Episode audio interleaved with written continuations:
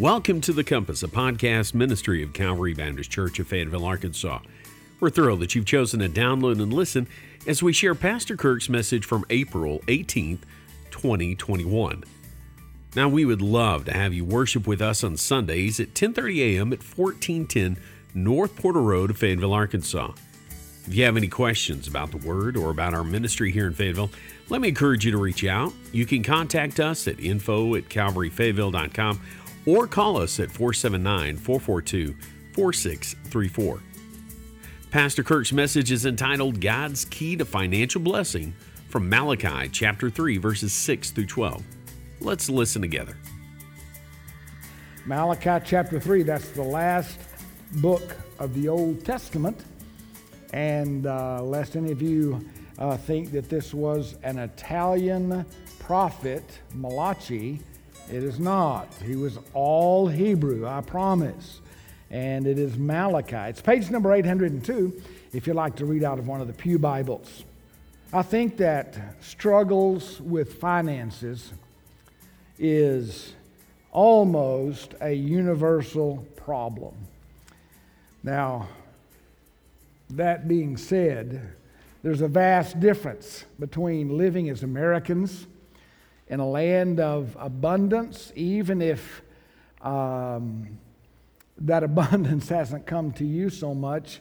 The poorest in our country, even the homeless of our country, are so far better off than many people in many other parts of the world in what is the norm in those places.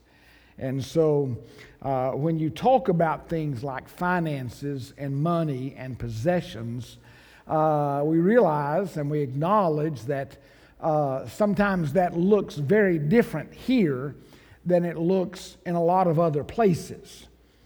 But I want to share with you today what I believe is a guarantee on a good return for your investment.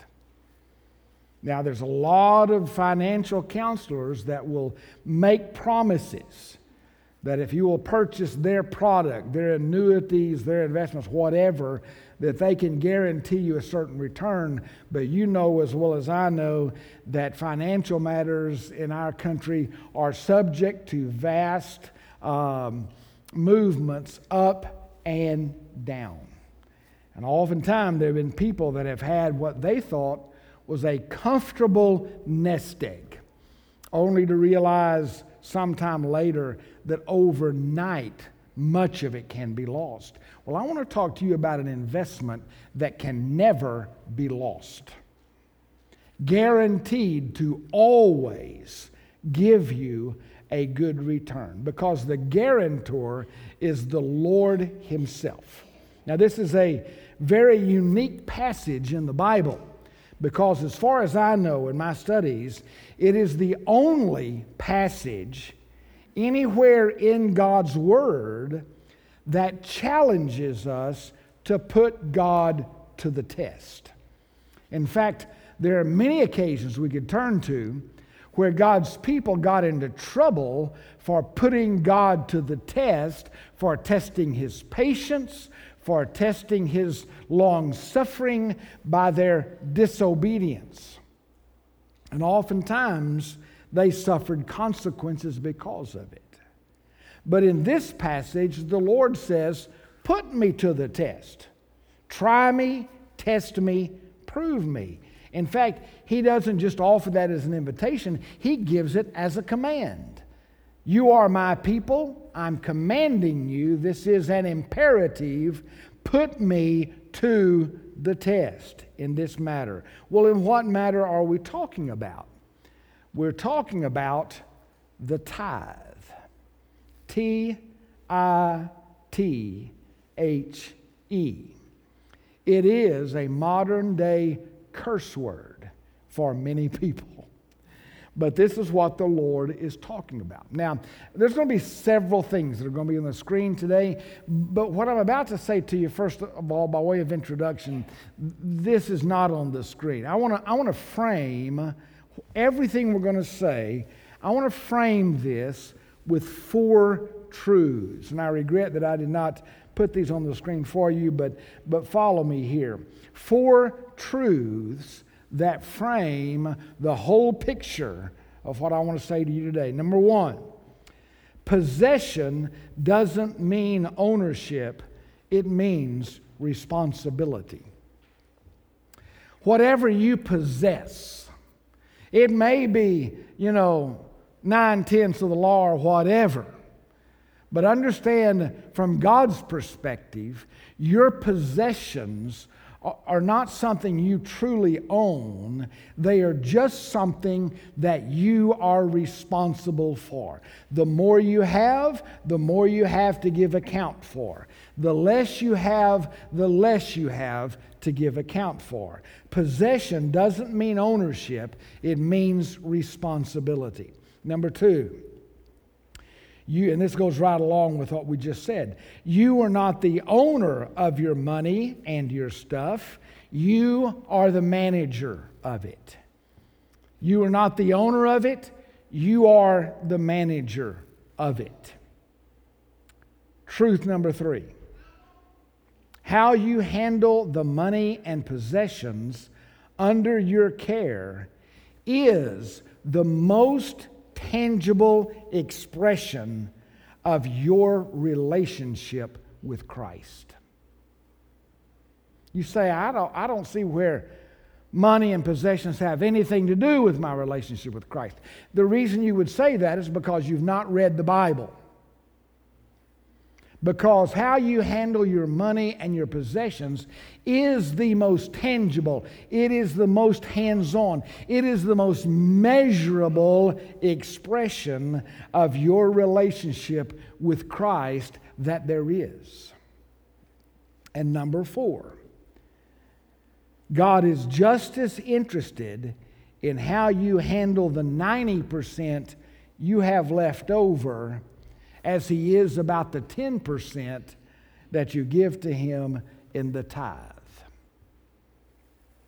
God is just as concerned about what you do with the 90% as he is what you do with the 10%. We'll flesh all of this out, but those four truths frame the picture of what I'm going to say today.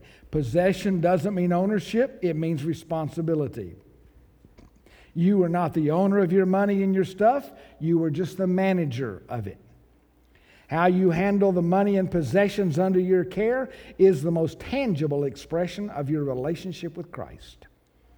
And God is just as interested in how you handle the 90% as He is about the 10%. Now, let's do something else before we get into the three points of this message from the text.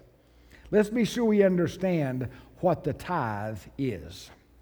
Now you say, well, I understand the tithe. It's 10%. But let me give you some other perspectives of it. First of all, that's true. Mathematically, it is a tenth. The Bible says in the book of Genesis, at least two occasions, that Abraham gave him, meaning uh, King, Mel- King Melchizedek, he gave him a tenth of everything. A tenth is what he gave. And by the way, that was a practice long before the law was ever given. In case you're wondering, well, the tithe is just under the law, and we're not under the law, right? Well, Abraham practiced the tithe long before the, t- the law ever came along. Later, Jesus endorsed the tithe long after the law was no longer binding, but we were under grace. Mathematically, it is a tenth. Scripturally, we can say it is a law. You find in the book of Deuteronomy, chapter 14, the Bible talks about uh, bringing the tithes to the Lord and that the Lord will bless you for that. Scripturally, it is a law. Morally, it is a debt. It is a debt. Our scripture in Malachi, God said, You have robbed me.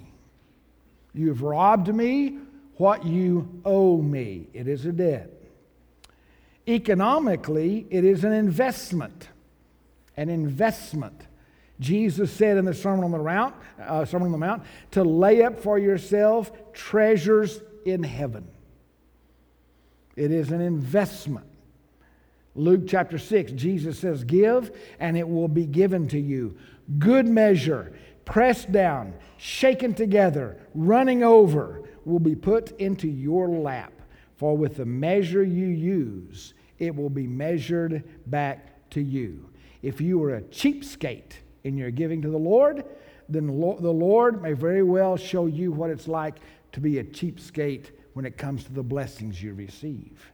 He says, The measure you use, it will be measured back to you. Spiritually, it is a blessing. He promises in our text that He will open the windows of heaven and pour down a blessing when you are faithful in this area of your life. The bottom line of all of that, the bottom line that mathematically it is a tenth, scripturally it is a law, morally it is a debt, Economically, it is an investment. Spiritually, it is a blessing. The bottom line is this tithing is God's key to financial blessings. Now, let me say this to you so that you understand it. Because oftentimes, over the years, when people, when pastors have preached about tithing, it is because so many people are disobedient in this area of their lives. But in doing so, they've unwittingly communicated to people that the tithe is the max of what you should ever give to the Lord. And understand, the tithe is basic foundational obedience. It should be where everybody starts. It should never be where your life and your finances end in regards to giving to God. We'll talk more about that as we go along. So let's look at our text, the book of Malachi, chapter 3. Uh, this last message. Now, keep in mind, you say, well, why is that really all so important? Keep this in mind. Malachi, this book, these four chapters, is the last time God is going to speak to his people for 400 years. It's the last time he's going to say anything to his people for 400 years. After this book closes out, generations will come and go, and there will be no new word from the Lord until John the Baptist comes as one, as a voice crying in the wilderness that breaks the silence of the Lord. So these are important words. And he addresses in the book of Malachi several things to his people. He talks to them about their worship, he talks to them about their sacrifices. He talks to them about their lives and the way that they're living it. He talks to them about neglecting God's house. He talks to them about being unfaithful in their tithes and offerings. These people that God had loved, that God had called, that God had preserved, that God had nurtured, still, after all the story of the Old Testament, we're still not following him in loving obedience. And he's giving them his final words. For 400 years, he'll not speak. So these words are important. I share three things with you from this passage. First of all, the question. First of all, the question, or maybe I would say questions. Look again, beginning at verse 6. For I, the Lord, do not change. Therefore, you, O children of Jacob, are not consumed. From the days of your fathers, you have turned aside from my statutes and have not kept them. Return to me, and I will return to you, says the Lord of hosts. But you say, How shall we return? And God's answer to that is verse 8 Will man rob God? Yet you are robbing me. But you say, How have we robbed you? In your tithes and contributions. You are cursed with a curse, for you are robbing me, the whole nation of you. Now, folks, those are sobering words. And basically, you, you have three questions asked. I'm not going to break them all down, but, but the Lord says, Return to me. You've strayed away from me. Return to me. And they ask the first question How shall we return? How do we come back to you? What is the, what is the first step? What is the way that, that we get close to you again? If we have strayed, how can we come back to you? And Jesus, or God, retur- uh, responds to them with a question Will a man rob God? Yet you have robbed me. You are robbing me. And then they ask another question How have we robbed you? Someone might ask today Is God really interested in how we handle our money? You see, here, God said the first way, the first step that you can tangibly, once again, acknowledge me as your Lord and as your master is to stop holding out on me, stop robbing me. You're taking what is mine and you are using it selfishly for yourself. Some might ask, what does our money have to do with our walk with God? And the Bible answers us very clearly absolutely, yes, God is interested in how we handle our money.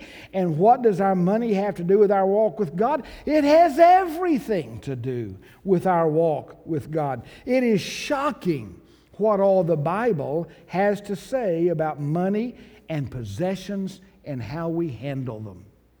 Let me give you some examples. These are just from the teachings of Jesus in the Gospels, the Bible, and money. Did you know that during his earthly ministry, Jesus taught 38 parables? You remember the parables?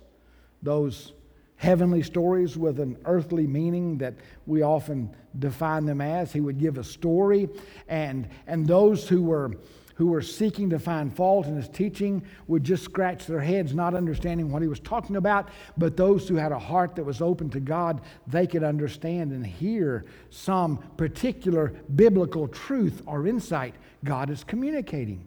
Jesus taught 38 parables in the New Testament. Did you know that 16 of them, almost half, deal with money and possessions and how we handle it? 16 of 38 parables of Jesus talk about money and possessions. Did you know that in the Gospels, roughly one out of every 10 verses deal with money and possessions? 10% of everything we read in the Gospels have to do with money and possessions.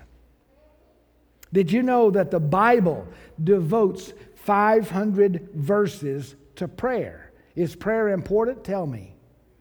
Yes. The Bible devotes almost 500 verses to faith. Is faith important? Tell me. Absolutely. The Bible says you can't please God without it. 500 verses on the subject of prayer, almost 500 on the subject of faith, but over 2,000 verses to wise stewardship of money and possessions. Four times as many verses deal with money and possessions as deal with faith and prayer. In fact, Jesus said more about the stewardship of money and possessions, how we handle it, what should be our attitude towards it. Jesus said more about stewardship of money and possessions than he did about heaven and hell combined. Do you believe that there is a heaven, a real, literal heaven? Do you? Do you believe that there is a real hell awaiting all those who reject Christ? Absolutely. Jesus had more to say about how you handle your money than he did about either of those two eternal destinies.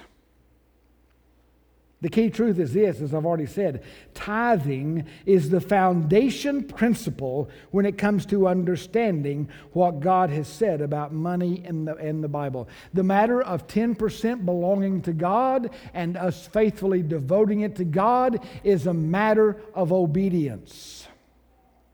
if you want to be known for your generosity, if you want to be known as a generous Christian, which, by the way, should be a synonymous term, generous Christian. That should be just redundant to have to say that. Generosity is really what you get into when you go beyond that step of obedience in the tithe. Now, again, as I mentioned before, some people argue that we are not under the Old Testament law, but we are under grace. And under grace, we are not obligated to the tithe. Here is what Jesus said in speaking to the scribes and Pharisees who were experts in self righteousness. This is found in Matthew 23 and verse 23. You may want to make a note of that because you may want to read it for yourself. Matthew 23 23. Woe to you, scribes and Pharisees, hypocrites, that's what he called them. For you tithe even of the spices in your garden. You tithe mint and dill and cumin. In other words, you are meticulous about your tithes. You tithe even of the smallest things, but you have neglected the weightier matters of the law justice and mercy and faithfulness. Now you say, so far, it sounds like Jesus is emphasizing other things so much more than the tithe, that the tithe is not important. He is. Justice, mercy, and faithfulness, they are the weightier matters. They are the greater matters. But listen to these sentence, this last sentence. These you ought to have done. What? Tithe of even the smallest thing of your mint and your dill and your cumin. These you ought to have done without neglecting the others. Did you get the message of it? You, scribes and Pharisees, you are so self righteous about your tithes, but your hearts are from me. What is he saying? You can go through the motions of obedience about the tithe and still not be right with God. He said you need to give attention to these greater matters of the heart and your attitude towards other people, but you should not do that to the exclusion of the obedience to tithe. It's not an either or, it is a both and.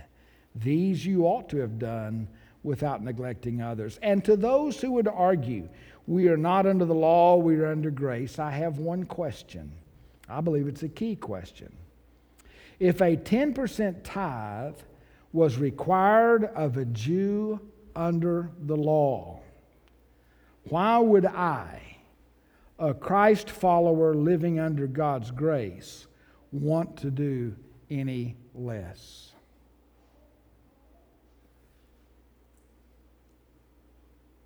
The Jew under the law had not seen or experienced or known the wonderful story of the sacrificial, the atoning death of Jesus Christ. They were living under a weight of laws, and many of them were meticulous about keeping those laws. We don't have to live under the weight of those laws. We don't have to bring sacrifices as they did and go through all of those detailed steps. I've been reading through the book of Leviticus and I just want to get beyond it. It is just awful having to live under that, but understand it was all pointing towards Christ. Now we've experienced Christ. And in my gratitude and in my love, why would I want some Jew under the law to be more faithful in his finances than I am under grace? Okay. Before we go to point number two, let's be sure we understand the question, and I want to give you a test, okay? Here it is. If you earned $500 last week, how much of it belongs to God? There you go. Some of you saw through my subterfuge. I expected someone to say $50 because that's 10%. No. If you earned $500 last week, every last penny of it belongs to God. And God tells you you ought to start by giving Him 10%. Okay, that's the question. Here's the command. Verse 10, the first part of verse 10. Bring the full tithe into the storehouse, that there may be food in my house. Excuse me. Here's the command it's the imperative bring the full tithe. You heard about the generic church down the street, didn't you? They were enticing people to join their church because the tithe there was only 7%.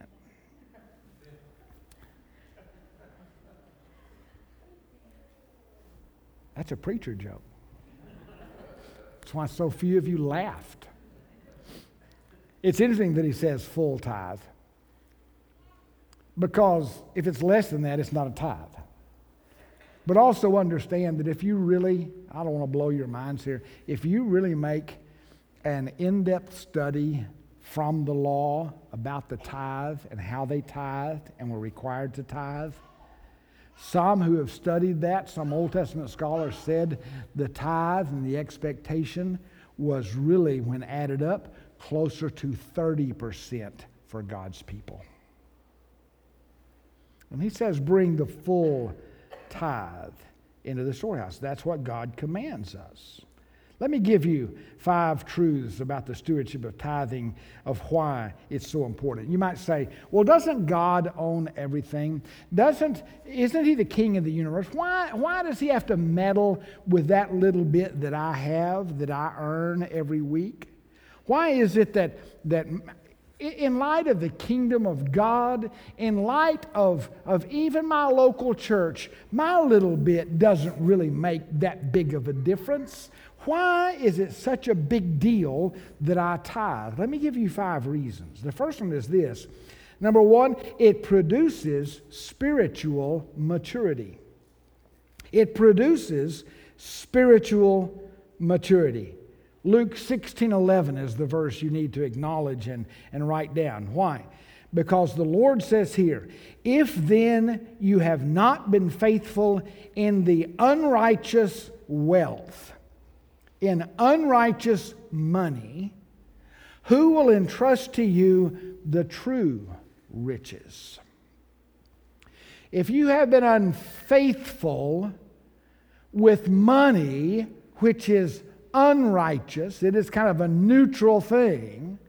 If you've been unfaithful in something as small as your money, who is going to entrust to you what really counts?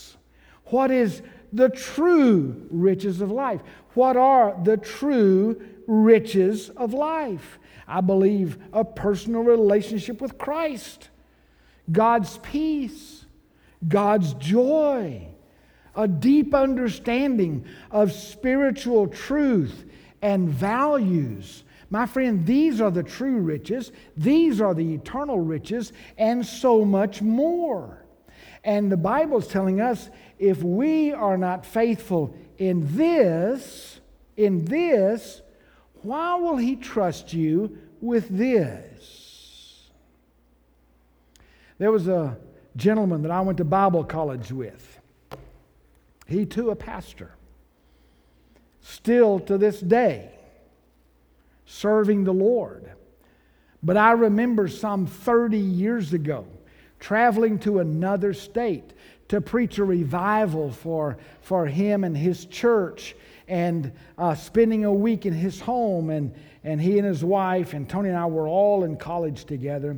And I never will forget something he said one night after church as we sat in his living room before going to bed after the services. And he said something that to this day I regret that I did not confront him on. He said, You know, Kirk, this church practically starves me and my wife to death. They don't pay us what they should. They have a reputation. They've never paid pastors what they should pay them. And he said, for that reason, we don't feel like we are obligated at all to tithe or to support this church. And he didn't.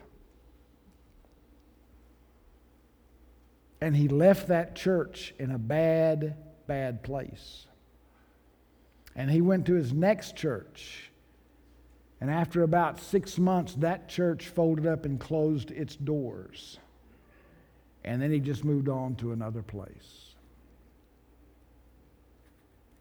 My first thought is, as I study the scriptures, is God did not entrust him with spiritual maturity because he did not obey God in this matter of his wallet. You should never, ever want a pastor or a church leader, an elder, or a deacon who is not faithful and obedient in how he handles his money. It's a key to spiritual maturity.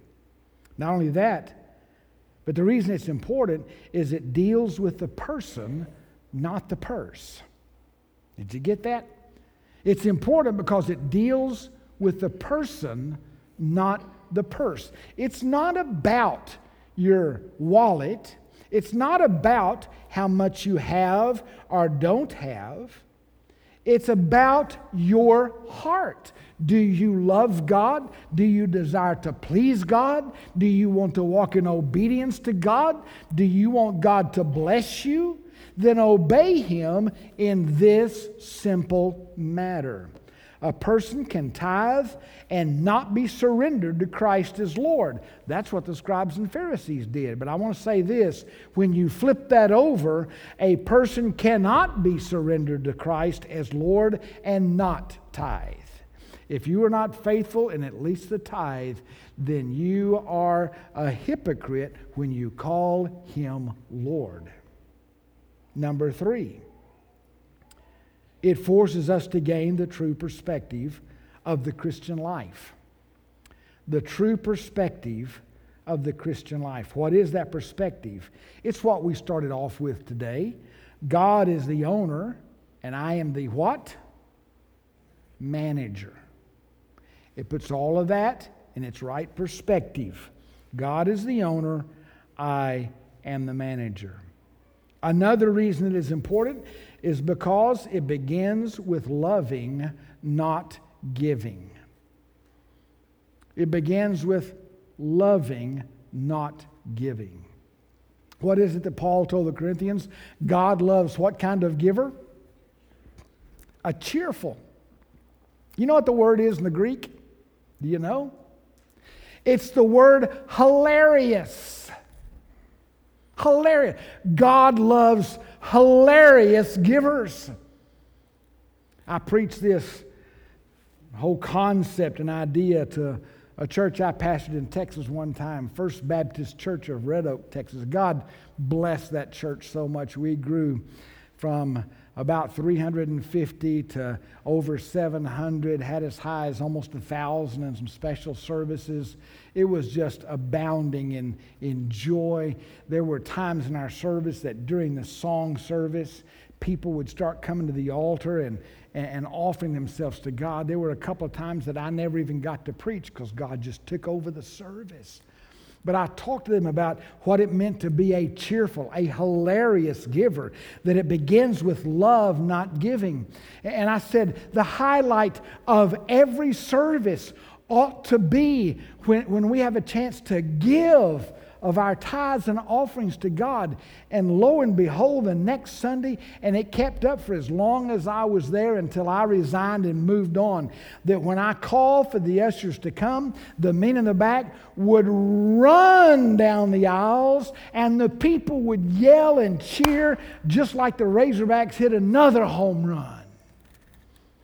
It was crazy. But they were developing an attitude what a joy it is to love God and be able to show it in this way. Don't be a grudging giver, be a lover of Jesus Christ 1 John 3 17 says, But if anyone has this world's goods and sees his brother in need, yet closes his heart against him, how does God's love abide in him? You know what this world's attitude is, don't you? Get all you can, can all you get, and then sit on the can and not let anybody have any of it.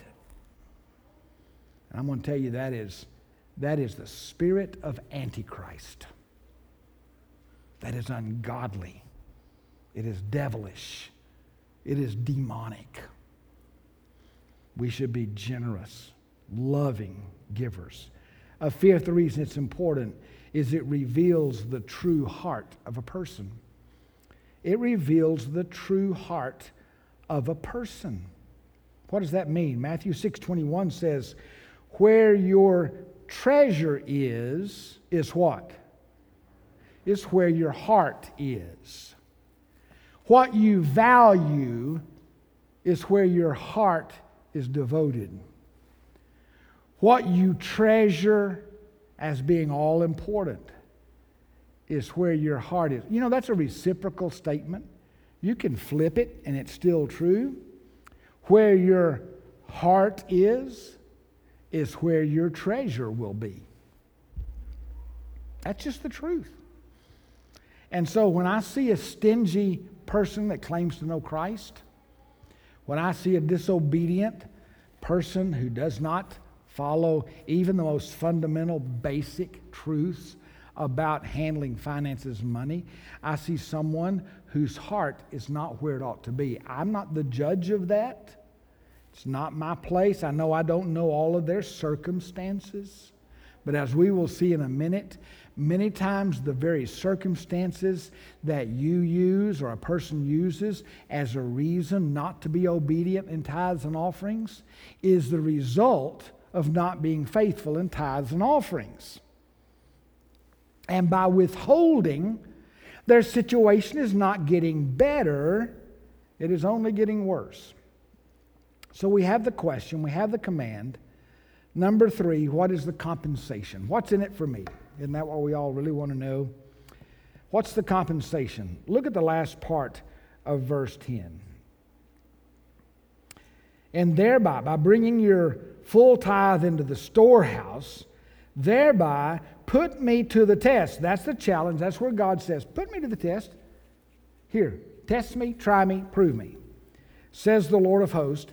If I will not open the windows of heaven for you, would you like for Jesus to open the windows of heaven for you? Sign me up for that.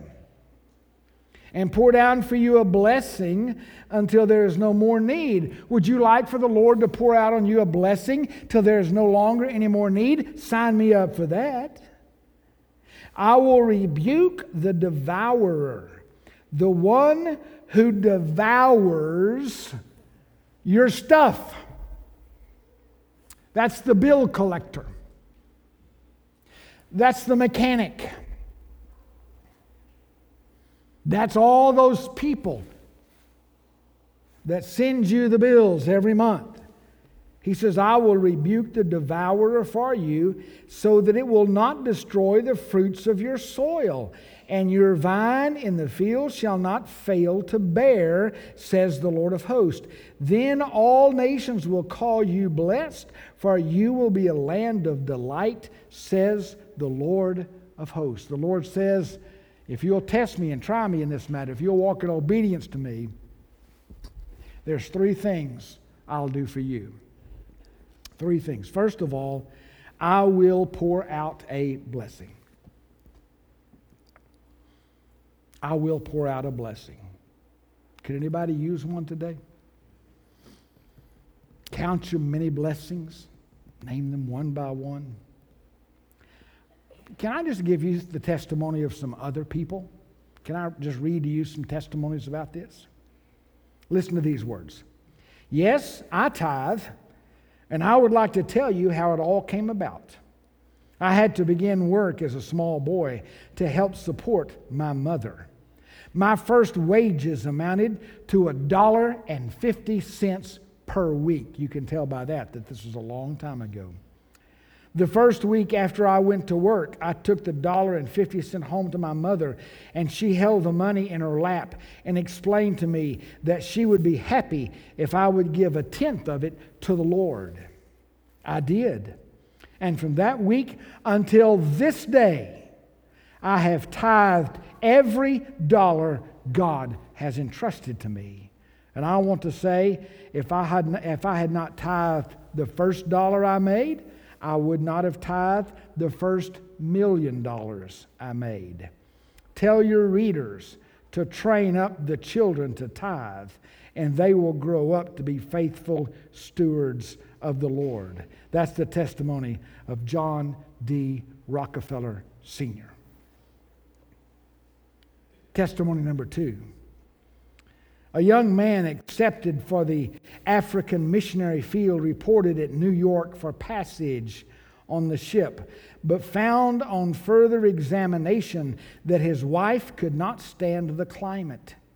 He was heartbroken, but he prayerfully returned to his home and determined to make all the money he could to be used in spreading the kingdom of God over the world. His father, a dentist, had started to make an unfermented wine for the communion service. This young man took the business over and developed it until it assumed vast proportions. His name was Welch, and his family still manufactures grape juice. He has given millions of dollars to the work of missions. Testimony number three. Years ago, a young man began a small cheese business in Chicago. His business failed and he was deeply in debt. You didn't take God into your business. You have not worked with Him, said a Christian friend. Then the young man thought, if God wants to run the cheese business, He can do it, and I'll work for Him and with Him. From that moment, God became the senior partner in his business. The business grew and prospered and became the largest cheese business in the world. You know his name, J.L. Kraft of the Kraft Cheese Company. Testimony number four. A young man of 16 years named William left home to seek his fortune. All of his worldly possessions were tied in one bundle and carried in one hand. He met an old canal boat captain. William told him that his father was too poor to keep him, and the only trade he knew was soap and candle making. The old man then knelt and prayed earnestly for the boy, leaving him with this advice Someone will soon be the leading soap maker in New York. It can, be, it can be you as well as anyone else. Be a good man. Give your heart to Christ. Pay the Lord all that belongs to Him. Make an honest soap. Give a full pound, and I'm certain you'll be a prosperous and rich man. Once in the city, he remembered the captain's words. And though poor and lonely, he united with the church. When the first dollar was earned, he gave 10% to God. 10 cents of every dollar were sacred to the Lord. Having regular employment, he soon became a partner and later sole owner of the business. He made an honest soap, gave a full pound, and instructed his bookkeeper to open an account with the Lord of 10% of all of his income. The business grew, so he gave 20%, then 30%, then 40%, then 50%, and finally he gave all of his income to God. That is the story of William Colgate, who has given millions to the Lord's cause. Okay, maybe one more. Henry P. Crowell contracted tuberculosis when just a boy. As a result, he could not attend school. After hearing a sermon by Dwight L. Moody, young Crowell prayed, I can't be a preacher, but I can be a good businessman. God, if you will let me make money, I will use it in your service. Under the doctor's advice, Crowell worked outdoors for seven years and regained his health. He then bought a little rundown mill in Ravenna, Ohio. Within 10 years, Quaker oats was a household word to millions of people. For more than 40 years, Henry P. Crowell faithfully gave 60 to 70% of his income to God's causes, having started from the 10% tithe. These examples all prove that you cannot outgive God. You may say, and you may be thinking, well, all those people made tons of money. Not until they were obedient. They didn't make anything till they made a commitment of obedience to the Lord. And then as God prospered them, they moved from obedience to generosity. You say, well, I'm just a small person. So were they. So were they. I'll never be, be significant. You don't know that. But maybe not. You may be insignificant in people's eyes all of your life. But I remember a day when Jesus sat over close to the treasury of the temple in Jerusalem, when people were dropping money into the treasury box, when many wealthy people were sounding trumpets and making announcements look at me, look what I'm giving to God. And then came a poor, insignificant widow woman who basically had the equivalent of about two pennies. And she came and she dropped her two cents worth into the treasury. And Jesus said, All of these others gave out of their abundance, she gave out of her need. And because of that, in the eyes of God, she has given more than all the rest. That's how God counts. So, what does He promise us? What does He promise us in the way of compensation? He will pour out a blessing. He promises that. But number two, verse 11, he says, He will rebuke the devourer for you. He will rebuke the devourer. Did you know that everybody tithes? Did you know that? Everybody tithes. Some people tithe to God. Some people tithe to the doctor, to the IRS, to the mechanic, to the repairman, etc., etc., etc. Wouldn't you prefer to give to God than to all those other people? I've listen, I've given to the IRS all that I want to give to them. Can I get a witness? I hate, I love um, my, our mechanic friend, but I hate giving him my money. I do. And we're going to have that stuff just living in life. But I'm going to suggest to you that if you neglect God and are disobedient to God in the matter of the tithe, the devourer is going to eat away at what you have more than he would have if you were obedient to the Lord. Why do I know that? Because the Lord says, if you're obedient in this matter, I will rebuke the devourer. That's a promise from God. If God doesn't do it, God is not a God of His Word. Not only does He promise a blessing, not only does He promise to rebuke the devourer, but verse, three, or verse 12 tells us, He will make you a land of delight and a blessing to others. How would you like to know that God has made you and your home and your family a land of delight? I don't know what that looks like for sure. I don't know what all that means. I do know what it means when it says he will make you a blessing to others. Would you like to be a blessing to others? Would you like to be blessed of God in the matter of your finances? That you always have extra to give to the needs of people around you? Obey God. There's a simple solution obey God. Richard Wurmbrand, a pastor in the communist country of Romania a number of years ago, was imprisoned for his faith. Awful, awful prison. Many Christians were placed in this prison, and many non Christians who were won to the Lord. But here was Richard Wurmbrand, and the question was how do I give to God when I'm here and I have nothing?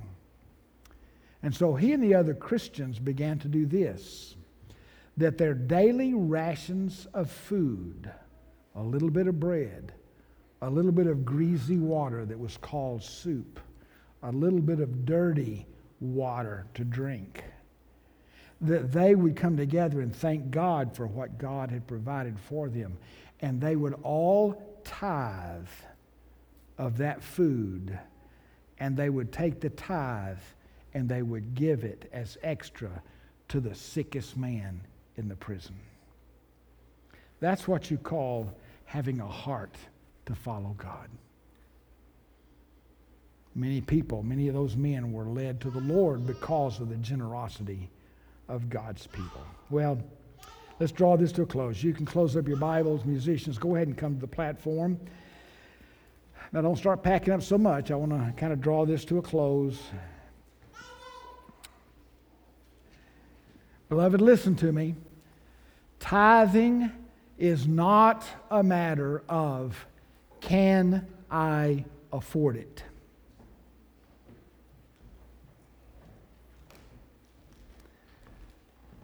There are those who have so little that their idea is once life gets more comfortable, I'll be obedient. But life is not going to get more comfortable. Even if you make more money, it's not going to get more comfortable. Delayed obedience is still disobedience. Did you know that? It is. So, no matter how little you make, it's not a matter of can't afford it. Likewise, there are some who, because they prosper and have been blessed so much from the Lord, they have so much. You know what? Sometimes they decide, I can't afford a tithe because it would be so stinking much. Understand, it's not a matter of can I afford it, no matter which end you're on. It's not a matter of theological viewpoint about the law and about grace. It's not a matter of your personal philosophy. To be very honest, your personal philosophy does not trump God's word. It does not. Tithing is a matter of love for God and obedience to Him. It's a foundation, it's a starting place that God will use it to bless you so that you can move from obedience to generosity, like so many of these others that we read their testimonies this morning. Calvary Church, let's be a faithful, obedient, generous, and giving church. Amen? Amen. Remember the old song? We used to sing it in my home church. Bring ye all the tithes into the storehouse. You remember that? All your money, talents, time, and love. Consecrate them all upon the altar while your Savior from above speaks sweetly. Trust me, try me, prove me, saith the Lord of hosts, and see if a blessing, unmeasured blessing, I will not pour out on thee. When my wavering faith in trials falters, when his guiding hand I cannot see. Then, in wondrous love and tender mercy, through his word, he says to me, My child, just trust me. Try me. Prove me, saith the Lord of hosts. If a blessing, unmeasured blessing, I will not pour out on thee. I have yielded him my life forever. Have you? Have you done that? All I am, or have, or hope to be. Naught on earth my hold on him can sever, while I hear him say to me, My child, just trust me. Try me. Prove me, saith the Lord of hosts, and see if a blessing, unmeasured blessing, I will not pour out on thee. Father, thank you for this word. Thank you for this truth. Thank you for a church that loves you and gives generously. I pray that more of our members and more of those who are under the sound of my voice will learn obedience in this area of their lives, will grow in their love for you and their devotion to you. And we do want to put you to the test, and we pray that you will move on our behalf. We ask it in Jesus' name. Amen. Our heart's desire is that you grow and understand the direction God has for you in your life. We hope that by listening today, you are one step closer to discovering that for yourself. If you live in Northwest Arkansas and are looking for a church to call your own, we invite you to reach out to us at Calvary as we study and serve together. We meet for worship at 10:30 on Sunday mornings at 1410 North Porter Road in Fayetteville, Arkansas. If you wish to find out more information about Calvary Church or simply contact us, you can do that through our Facebook page or at calvaryfayetteville.com. Until next time, remember that God, His Word, and His people can provide direction for life.